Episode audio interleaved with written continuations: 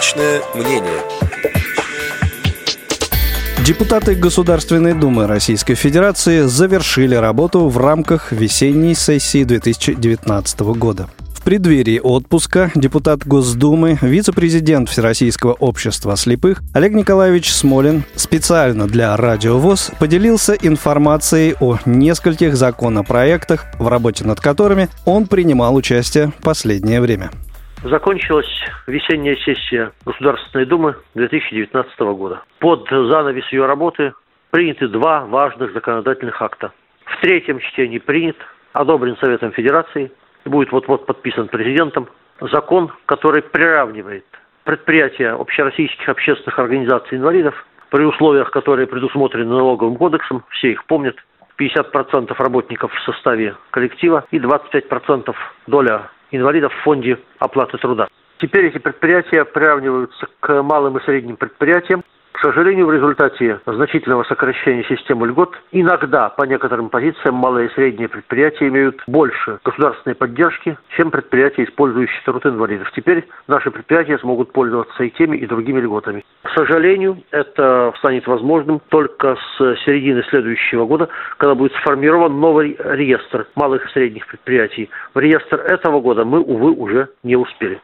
Вторая важная позиция. Буквально двадцать третьего июля после моего доклада принят в первом чтении проект закона о передаче земли земельных участков в Крыму общероссийским общественным организациям инвалидов и предприятиям, которые используют их труд. Реально это касается Всероссийского общества слепых и, по-моему, одного участка для Всероссийского общества глухих. Госдума приняла законопроект единогласно. Мы долго согласовывали его с администрацией президента, с главным ГПУ президента. Теперь согласование получено. Осталось одно юридико-техническое замечание. Уверен, что в сентябре закон будет принят во втором и третьем чтениях, и где-то в октябре, я думаю, вступит в силу. Это еще одна форма государственной поддержки для наших предприятий. Напоминаю, что на территории остальной Российской Федерации такое право было дано еще в две тысячи третьем году, что это право позволит брать кредиты, реализовать инвестиционные проекты.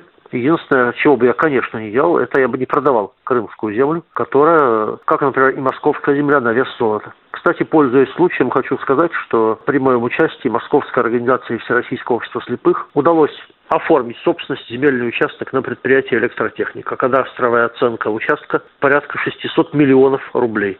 Это наш совместный с московской организацией вклад в имущественный комплекс Всероссийского общества слепых. Депутаты уходят в отпуска, но, как сказал председатель Госдумы Вячеслав Володин, у политиков отпусков не бывает, поэтому отпуск, не отпуск, буду продолжать работать. Депутат Государственной Думы Российской Федерации, вице-президент Всероссийского общества слепых Олег Николаевич Смолин рассказывал о нескольких законопроектах, касающихся Всероссийского общества слепых, в работе над которыми он принимал участие в последнее время. Личное мнение.